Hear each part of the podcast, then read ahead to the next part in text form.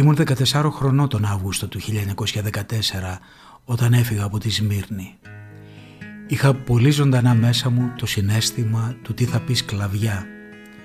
Τα δύο τελευταία καλοκαίρια δεν είχαμε πάει στην εξοχή στη σκάλα του Βουρλά που ήταν για μένα ο μόνος τόπος που και τώρα ακόμα μπορώ να ονομάσω πατρίδα με την πιο ριζική έννοια της λέξης. Ο τόπος όπου βλάστησαν τα παιδικά μου χρόνια.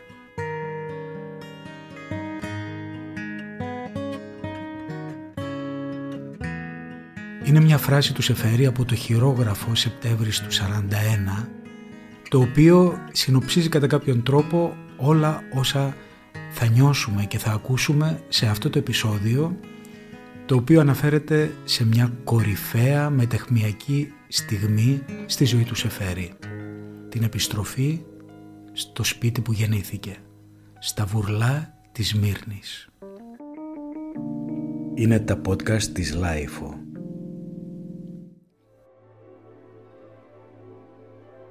Σας καλωσορίζω σε ένα ακόμα επεισόδιο των ημερολογίων του Γιώργου Σεφέρη σε μορφή podcast. Είναι μια παραγωγή της LiFO με την ευγενική χορηγία της ΔΕΗ.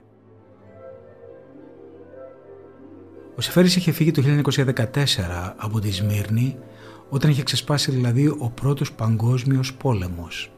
Ήταν και αυτός 14 ετών και είχαν έρθει με την οικογένειά του όλοι στην Αθήνα. Όμως το σπίτι το πατρικό του, αυτό που αυτός ονομάζει μοναδική πατρίδα του, δεν έφυγε ποτέ από το μυαλό του.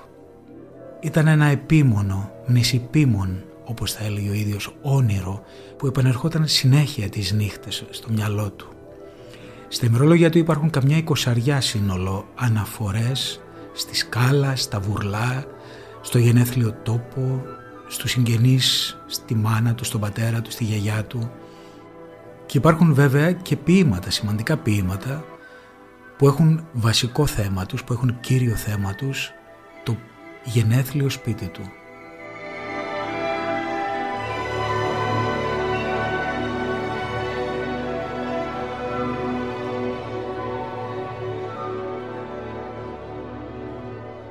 Το πρώτο που έρχεται στο μυαλό πολύ εύκολα είναι εκείνο το απόσπασμα από την Κύχλη. Τα σπίτια που είχα μου τα πήραν ένα πολύ βαθύ ποίημα στο οποίο το σπίτι το πατρικό υποστασιοποιείται σχεδόν σε ανθρώπινη ύπαρξη που κατσουφιάζει, που πισματώνει, που κεντά. Και υπάρχει βεβαίως και το άλλο ποίημά του που έχει κεντρικό θέμα αυτό που σήμερα θα παρακολουθήσουμε το γυρισμό του ξενιτεμένου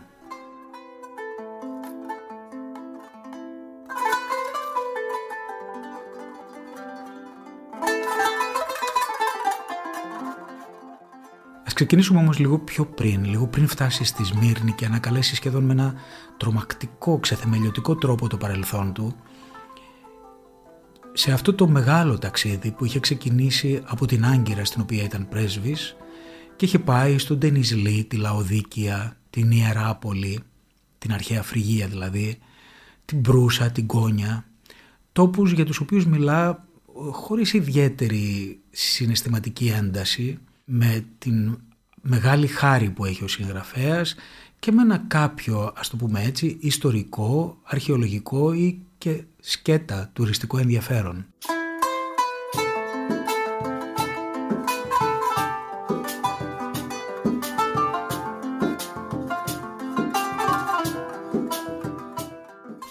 Κάποια στιγμή λοιπόν φτάνει στο Παμούκαλε, το σημερινό Παμούκαλε και εκεί ένα ζεστό, μια ζεστή μέρα του Ιουνίου του 1950 γράφει τα εξής.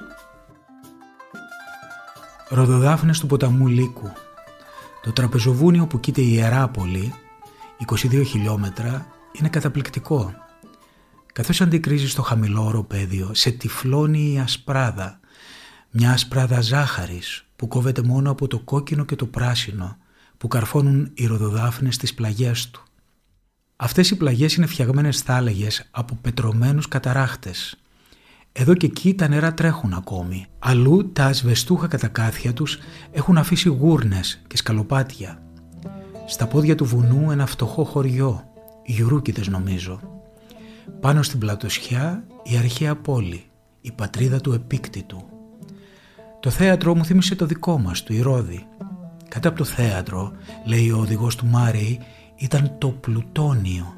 Μια βαθιά τρύπα μέσα στη γη, το φάρδος ανθρώπου, από όπου βγαίναν με φυτική ατμή, τα χνότα του βασιλείου του θανάτου. Στη δεξαμενή κοντά στο γυμνάσιο το νερό αναβλύζει. Γδυθήκαμε και βουτήξαμε. Θερμοκρασία 37 βαθμοί. Το νερό πιπερίζει στα μάτια. Όμορφο διάφανο χρώμα, ανοιχτό πράσινο. Στο βυθό μάρμαρα πλαγιασμένα που τα σκεπάζει λίγο λίγο ασβέστης και χωνεύει τη μορφή τους. Καθώς κολυμπούσαμε, ένας γύφτος ξερακιανός και πολύ μελαμψός ήρθε και κάθισε ανάμεσα στις ροδοδάφνες και άρχισε να παίζει το λαγούτο του. Το ονόμαζε «Σάζ». Λίγοι αραιοί μεταλλικοί τόνοι που την άχτηκαν όμορφοι σαν πεταλούδες από το διάφανο ουρανό.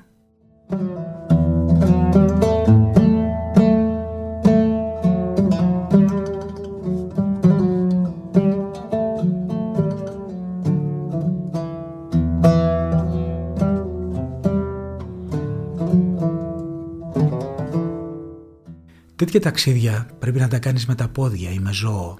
Πρέπει να είσαι διαθέσιμος. Αλλιώς σε γατζώνει η χάρη μια στιγμή όπως τα αγκάθι ενός θάμνου ενώ σε σέρνει βία το πρόγραμμα. Αφήνεις ένα κομμάτι από το ρούχο σου για να προχωρήσεις και στο τέλος γυρίζεις σπίτι σου ολότελα κουρελιασμένος.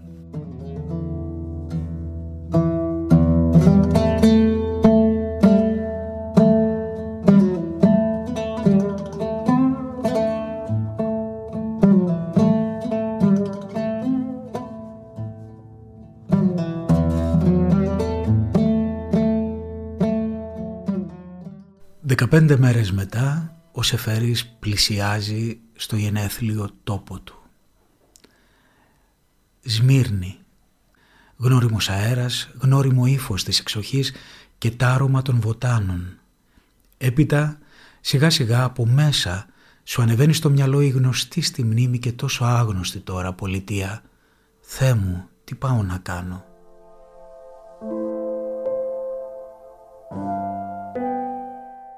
Κατεβήκαμε στη λέσχη εμπορίου, το αλωτινό Sporting. Εδώ από πίσω ήταν κάποτε το σπίτι μας. Σαββατόβραδο, χόρευαν κάτω. Εβραίοι μας είπαν στο τραπέζι. Αργότερα πρόσθεσαν πως αυτοί πήραν στη Σμύρνη τη θέση των Ρωμιών. Μετά το γεύμα δύο βήματα προς το μέρος του σπιτιού μας. Το τίποτε. Και ακόμη λίγα βήματα στο και την προκυμαία. Συλλαβίζεις με δυσκολία σβησμένα γράμματα. Είμαι αλλού Σαν να ήθελα να με συνεφέρει ο διπλωμάτης συνοδός μου ψιθυρίζει. Οι Έλληνες λένε πως οι Τούρκοι έκαψαν τη Σμύρνη. Οι Τούρκοι λένε πως οι Έλληνες την έκαψαν. Ποιος μπορεί να ξέρει την αλήθεια; Αλλά δεν έχω όρεξη για συζήτηση. Την αυγή από το παράθυρο η θάλασσα και τα δύο αδέρφια. Αυτό ήταν όλο. Θυμήθηκα τις εντάφιες στάμνες της Κος. Μια τέτοια στάμνα πρέπει να είναι για μένα τώρα η Σμύρνη. Δεν γυρίζει κανείς. Η Σμύρνη έχει χάσει τον ίσκιο της, όπως τα φαντάσματα. Στις 8 του πρωί ξεκινήσαμε για τα βουρλά. Απαγορευμένη ζώνη η σκάλα, μας είχαν πληροφορήσει οι αρχές στην Άγκυρα. Αλλά χτες ο συνοδός μας της υπηρεσίας των δρόμων είπε σχεδόν αυθόρμητα πως μπορούμε να κάνουμε μπάνιο εκεί. Σε τούτα τα μέρη δεν μπορείς να βασιστείς στις πληροφορίες κανενός. Πήραμε από το κονάκι με τον οβελίσκο του ρολογιού στην πλατεία μπροστά του το γνώριμο δρόμο για το Κακαριαλί και πέρα. Προσπάθησα να αναγνωρίσω το σπίτι του θείου μου. Δεν το πέτυχα. Μολονότι είχα πλαγιάσει στις 2 και σηκώθηκα στις 5, δεν ένιωθα καμία κούραση. Η μνήμη δούλευε με απόλυτη ακρίβεια. Δεν θα έλεγα πως είχα λείψει από τούτα τα μέρη περισσότερο από ένα χρόνο. Βγήκαμε στο καροτσόδρομο των Βουρλών, τώρα ονομάζονται Ούρλα, κάμποση κίνηση κυριακάτικων τροχοφόρων. Μια στιγμή το σχήμα του κάστρου. Έπειτα το τσιφλίκι του Άι Γιώργη, δύο-τρεις τσαρδάκες άλλοτε. Εδώ σταματούσαμε τις καρότσες για να ξεκουραστούμε και να κολατσίσουμε. Τώρα είναι ένας πολύ πιο σημαντικός συνοικισμός που μοιάζει να κρατά ωστόσο την παλιά παράδοση της ενδιάμεσης ανάπαυσης.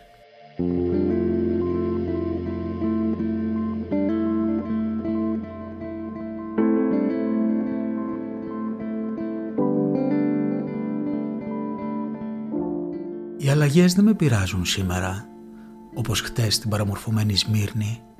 Είμαι δεμένος ολόκληρος με το πρόσωπο της σκάλας. Αυτό βαραίνει περισσότερο. Είμαι ο προσιλωμένος συνεργός σε μια μαγική τελετή που δεν καταλαβαίνω. Ξέρω πως θα συμβεί μια κρίση και δεν μπορώ να υπολογίσω τις συνέπειές της. Ξέρω πως την ετοίμασα εγώ αστόχαστα, πως έκανα ίσως κάτι σαν πρόκληση στους νεκρούς, ένα βιασμό της φύσης των πραγμάτων, μια διάντροπη πράξη. Αλλά είναι αργά να γυρίσω πίσω. Το μηχάνημα έχει ξεκινήσει. Είμαι δεμένος στο νήμα αυτής της ακρογιαλιάς που κάποιος τυλίγει από την άλλη άκρη συστηματικά, αναπότρεπτα. Όμως αγέρας, χρώμα, ουρανός, άφθαρτα, νικηφόρα. Δεν ξέρεις αν το μάτι σου βλέπει ή ψηλαφεί. Κατάσταση λυκόφωτος του νου κάτω από τις στερεότυπες αντιδράσεις της καθημερινής ζωής. Καθώς περνούσαμε από το δρόμο του Σιβρισαριού, η πινακίδα έγραφε «Σε φέρει Χισάρ», ο φίλος μου με ξύπνησε για να ρωτήσει αν το τοπόνιμο είχε σχέση με το όνομά μου. Κάναμε σε μια ώρα περίπου τα 40 χιλιόμετρα ως τη σκάλα. Μια στιγμή μου φάνηκε παράξενο πως ο πρωινός βοριάς φυσούσε από το ίδιο σημείο, πως τα νησιά, η Αγία Μαρκέλα του Τζάνου βρέθηκαν στην ίδια θέση. Το μικρό μονόπετρο μου φάνηκε πιο ρουβηγμένο. Παραμιλούσα τα ονόματά τους στον έψιλον, προσπαθούσα να του παραστήσω την υπόγεια σπηλιά κάτω από τη σικιά στο νησί του Αγιάννη. Έδειξε κάποιο ενδιαφέρον μου φάνηκε μόνο σαν άκουσε τη λέξη «κλαζομενές» τότε ένιωσα πόσο λίγη αρχαιολογία έχω αλήθεια μέσα μου. Το απίστευτο έγινε ξαφνικά, όπως συμβαίνει πάντα. Το τζιπ σταμάτησε και κατεβήκαμε στη σκάλα. Λίγο παρακάτω από την παλιά βρύση, στα δεξιά της δημοσιάς που τραβάει κατά τα βουρλά. Βρεθήκαμε έτσι στο δρόμο τον παράλληλο με το μουράγιο που χώριζε το περιβόλι της γιαγιάς από τα πίσω των σπιτιών μας. Στρίψαμε προς τη θάλασσα όχι γαλήνη, αλλά μια εφιαλτική ακινησία.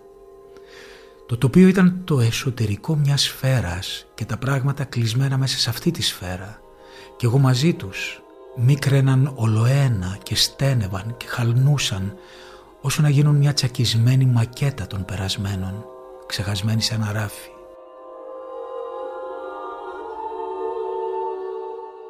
Η ξύλινη βαπορόσκαλα δεν υπάρχει αλλά παραξενεύτηκα που έμεναν ακόμα 5-6 από τα χοντρά δοκάρια της. Οι καμάρες του καφενέ του μπατί στέκονται με τα πάνω χτίσματα. Έπειτα λίγα πράγματα που δεν αναγνωρίζω. Έπειτα το σπιτάκι μας.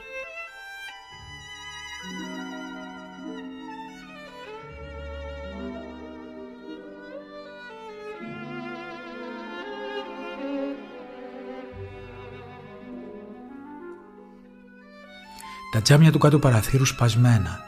Η σιδερένια πόρτα φρικτά σκουριασμένη. Δεν θα την ξανάβαψαν από τα δικά μας τα χρόνια.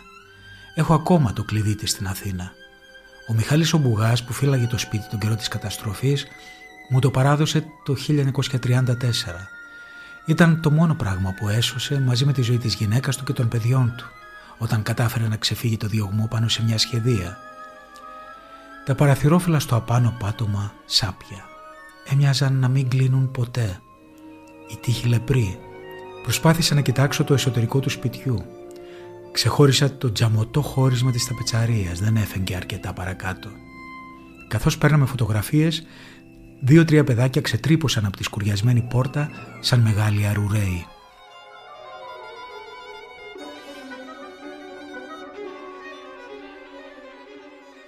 Αριστερά καθώς βλέπεις το σπιτάκι ένα στρατιώτης φύλαγε και μας περιεργαζότανε. Δεξιά, γκρεμισμένο το μαγαζί που μας χώριζε από το σπίτι της γιαγιάς. Τούτο είναι το μόνο φροντισμένο μέσα σε αυτή την αρκωμένη συνοδεία από ανάπηρες κατοικίες. Οι παλιές του κάμαρες με τις δύο χοντρές κολόνες έχουν αντικατασταθεί από κάτι λιγνούς στήλους και έχει προσθεθεί ένα ολόκληρο δεύτερο πάτωμα. Πρέπει να είναι τώρα η έδρα κάποιου σημαντικού προσώπου. Εκεί δεν είδα ψυχή, αλλά ένα αυτοκίνητο σαβανωμένο με άσπρο πανί ήταν αραγμένο απ' έξω. Έκανα το γύρο περπατώντας το βραχίωνα του λιμανιού ως το φανάρι, ασβεστομένο τώρα, μοιάζει από αλάτι. Τα παλιά σπίτια στη ρίζα του βραχίωνα υπάρχουν ακόμη. Αναγνώρισα και δύο-τρει από τις κοντές κολόνες όπου έδαιναν τα καΐκια και ένα παλιό σκουριασμένο κανόνι για την ίδια χρήση. Τότε το έλεγαν από την αυμαχία του Τσεσμέ. Εκεί στην άκρη πλάι στο φανάρι γύρισα απότομα τη ράχη μου στα σπίτια που με κοίταζαν σαν άρρωστα ζωά. Έτσι που θα έλεγες πως μόνο από μένα κρατιούνταν η λίγη ζωή που τους έμενε ακόμη.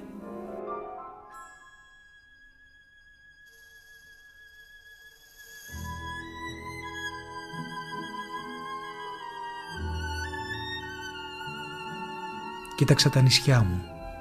Η θάλασσα τρομερά ζωντανή και ο γέρας που γύρευε να τη συναρμολογήσει με το νεκρό πρόσωπο μιας νέας κοπέλας.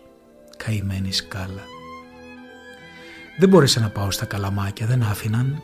Ξαναγύρισα στον πίσω δρόμο, παράθυρα τυφλωμένα. Τα σιδερένια φορούσια που βάσταζαν τον μπαλκόνι της Θείας Έλλης δείχνουν γεωμετρικά την έξοδο στο κενό. Όμως πάντα το αίσθημα πως όλα έχουν φοβερά στενέψει.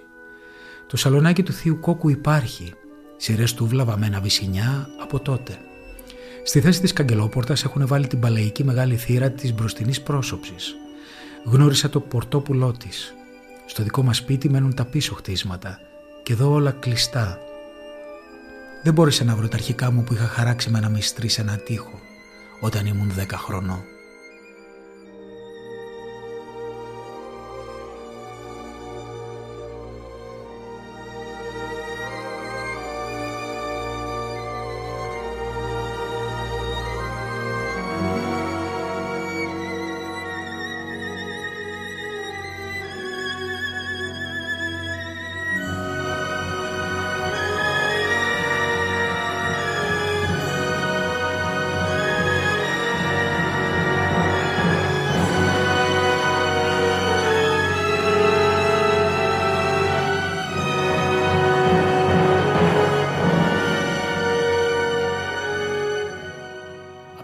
Όχθη του δρόμου, το μπροστινό κομμάτι του περιβολίου της γιαγιάς έχει γίνει δημόσιος κήπος. Οι ευκάλυπτοί του ανασένουν ακόμη, γερασμένοι και φτενοί. Οι τρεις δεξαμενές του εντάξει, με νερό και χρυσόψαρα. Το οχταγκουλάρι μοιάζει να έχει γίνει κάτι φοβερά επίσημο. Οι σιδερένιες σκάλες του φύγαν, του έχουν βουλώσει τα παράθυρα και πάνω από την ισόγεια πόρτα του κρέμεται μια πινακίδα με μισοφέγγαρο. Δεν ενδιαφέρθηκα να ρωτήσω να μου μεταφράσουν τι λέει. Εκεί, πολύ μικρός, είχα δει πρώτη μου φορά μια καραβίσια πηξίδα, απομεινάρει από ένα ιστιοφόρο που είχε κάποτε ο παππούς μου. Αυτό το ναυτικό σύνεργο ασκούσε πάνω μου μια μυστηριώδη έλξη, σαν να ήταν όργανο αλχημίας. Το είχα περιεργαστεί τόσο επίμονα που στο τέλος είχε πια διαλυθεί.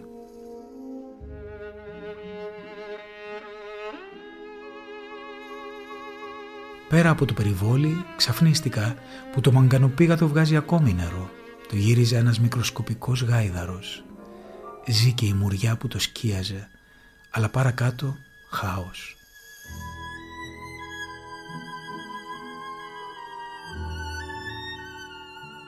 Ούτε αμπέλια, ούτε λιόδεντρα, ούτε ροδιές, ούτε σικές. Ένας χέρσος τόπος. Από το άλλο μέρος δεξιά η πιο μεγάλη απουσία. Ο γεροπλάτανος μας άφησε χρόνους. Εκείνο το τεράστιο δέντρο που χαλούσε τον κόσμο τα απογεύματα με τα σπουργίτια του. Η εκκλησιά μας, ο Άι Νικόλας, έχει γίνει σχολείο. Βλέπω τη μάνα μου με το ασημένιο κόνισμα της Παναγιάς στην αγκαλιά της πηγαίνοντας εκεί κάθε 15 Αυγούστου. Τρεις κοιμισμένες βάρκες στο λιμανάκι που ήταν κάποτε με λύση Είπα μερχαμπά στον άνθρωπο που κοίταζε τη μία, μου απάντησε μερχαμπά. Αυτός, δύο στρατιώτες και τα κουτσούβελα που είδαν να ξετρυπώνουν από το σπίτι μας, ήταν ο μόνος πληθυσμός του λιμανιού της Κάλας.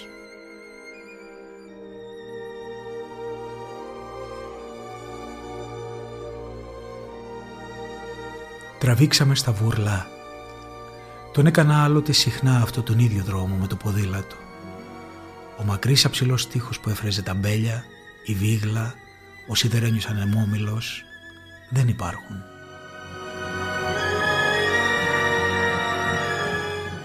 Η λόφη δεξιά γυμνωμένη, από τους δέκα μήλους λίγα χαλάσματα.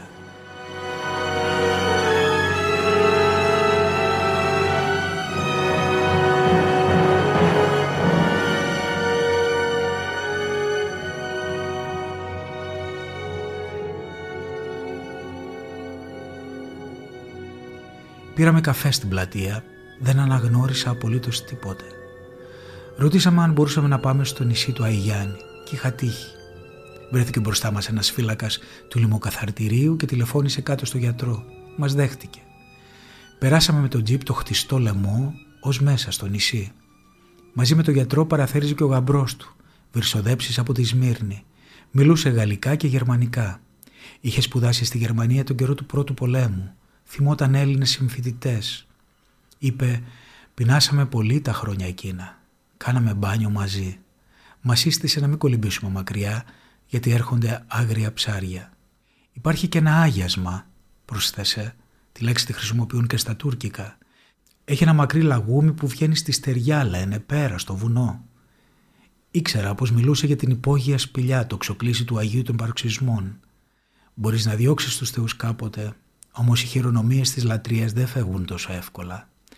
Κάτι μένει από τη σικιά όπου έδαιναν τα αναθηματικά κουρελάκια. Κατέβηκα. Οι μικρές κάμαρες λαξεμένες στο βράχο και οι πλάκες του βωμού μαυρισμένες ακόμα από τα κεριά του άλλου κόσμου. Σαν βγήκα, είχα νιώσει πώς έγινε στη Λιάλατος η γυναίκα του Λότ όταν κοίταξε πίσω.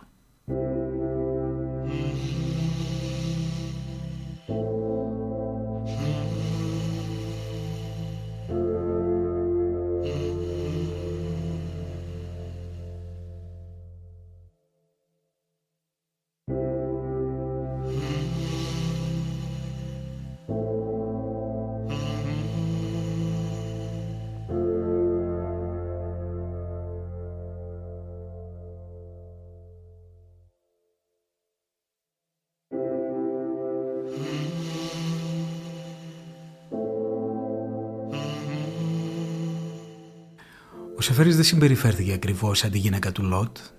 Δεν έπαψε να κοιτάει εντελώς προς τα πίσω στο υπόλοιπο της ζωής του. Σίγουρα όμως αυτό ήταν κάτι συγκλονιστικό, ένα ταξίδι συγκλονιστικό που τον άλλαξε και άλλαξε και τη συμπεριφορά του απέναντι στις μνήμες του πατρικού του σπιτιού. Μετά από αυτό το ταξίδι πάβει να μιλά τόσο πολύ για τη σκάλα, τη Σμύρνη, τα βουρλά. Πάβει να βλέπει τόσα πολλά όνειρα και τοποθετεί πιο ψύχρεμα τη σημασία του γενεθλίου τόπου στο νόημα της ζωής του.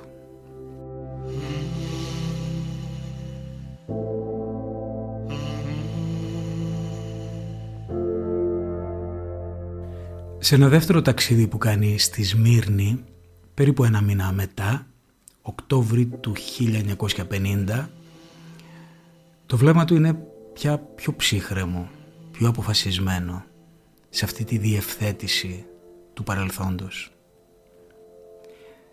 16 Οκτώβρη του 1950 γράφει «Μολονότι το ήξερα από τον περασμένο Ιούλιο πως δεν έχει μείνει ούτε μια πέτρα, ξαναπήγα εκεί που ξέρω πως είναι θεωρητικά το σπίτι μας. Έπειτα τριγύρισα ώρες στους δρόμους.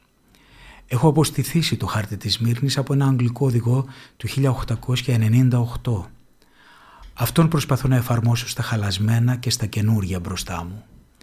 Ακουμπώ τη μια πλευρά του στην ακρογιαλιά και τον απλώνω. Έπειτα αφήνομαι στη μαγκανία της μνήμης. Νομίζω πως ήταν η Αλεξάνδρεια που είχαν παρομοιάσει με χλαμίδα.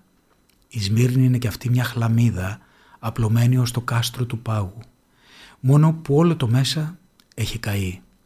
Απομένουν οι παρυφές και μια πελώρια τρύπα που προσπάθησαν να μπαλώσουν με δεντροκομεία περίπτερα ή άλλα δημιουργήματα της πλαστικότητας του τσιμέντου και πλατιές λεωφόρους που σε φέρουν στην απόγνωση των δρόμων του Τζόρτζιο Τικήρικο. Όλες οι αναλογίες έχουν για μένα αλλάξει. Ακόμη προσπερνάς από καΐδια της πυρκαγιάς του 22 και σοριασμένα χώματα που μοιάζουν με την κοπριά της ανέστητης βλάστησης του μπετό. Και λες πως ήταν χτες που ναυάγησε το μεγάλο καράβι. Δεν αισθάνομαι μίσος το πράγμα που κυριαρχεί μέσα μου είναι το αντίθετο του μίσους. Μια προσπάθεια να χωρέσει ο νους μου το μηχανισμό της καταστροφής.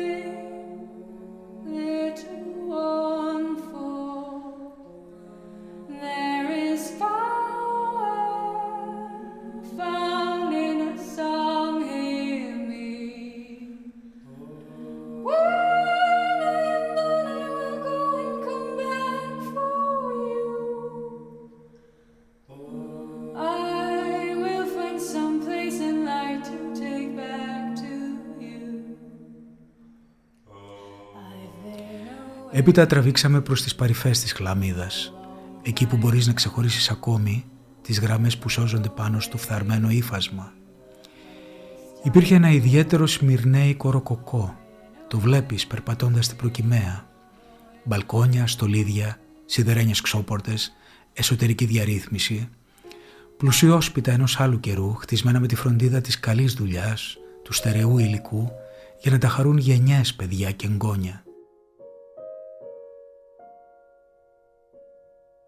Είναι κατοικημένα τώρα από ανθρώπους που τρυπώνουν σαν τρομαγμένοι μέσα από μισάνυχτες πόρτες ή που κοιτάζουν απροσάρμοστοι από τα παράθυρα. Στους πίσω δρόμους με την παράλληλο τα μπαλκόνια κοιμούνταν. Μόνο από ένα, το πιο παλιό, κατέβαζαν με σκοινιά απόστρατα έπιπλα. Τούτη η φθορά χωρίς Ανάσταση. Να κάτι που παραδέχονταν το χαλασμό.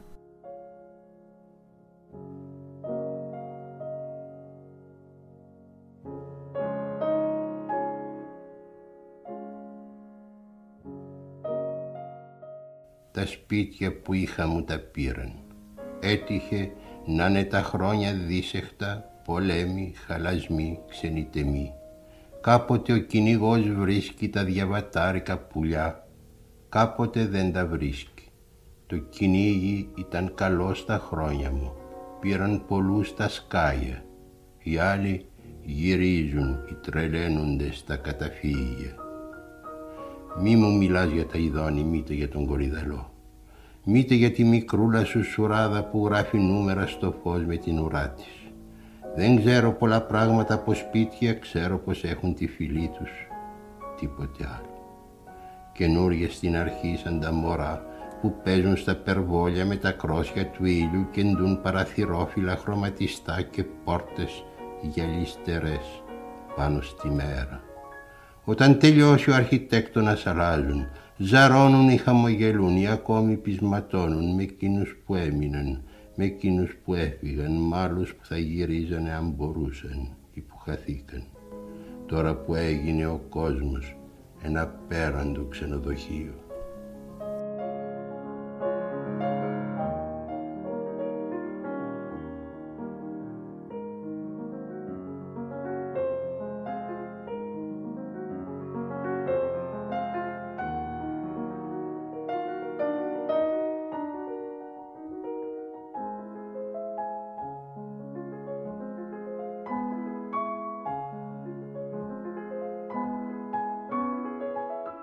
Όμως ξυπνάς, τραβάς τις κουρτίνες και ξαφνίζεσαι με την αηδημητριάτικη θάλασσα.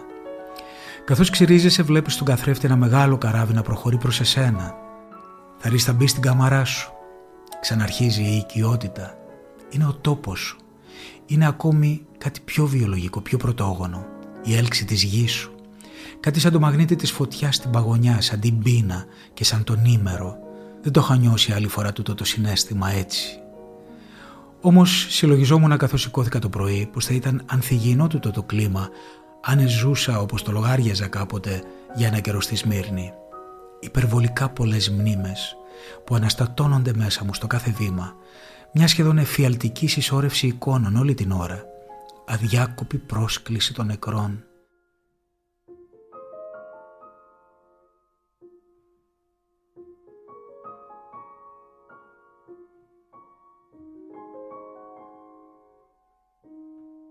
όλα με τραβούν προς τα πίσω.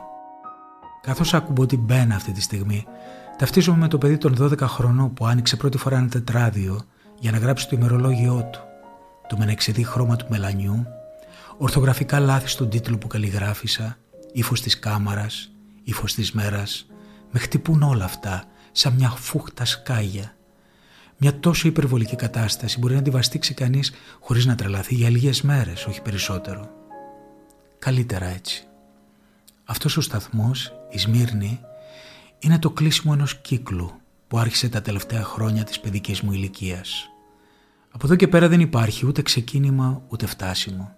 Υπάρχει ο κόσμος εδώ ή εκεί όπως είναι ο κόσμος και δεν φτάνει κανείς πουθενά.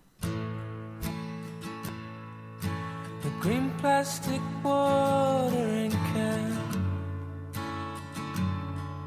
for a fake Chinese rubber plant.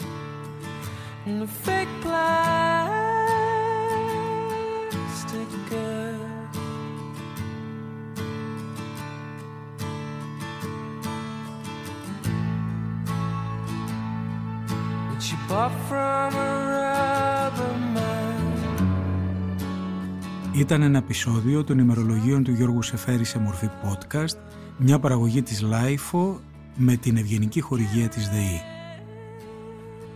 και με την ευγενική άδεια της Άννας Λόντου και των εκδόσεων Ικαρός.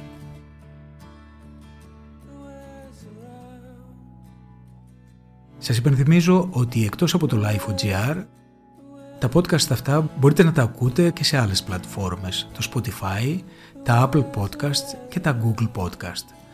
Καλή συνέχεια, σε λίγες μέρες θα είμαστε μαζί πάλι με το νέο επεισόδιο.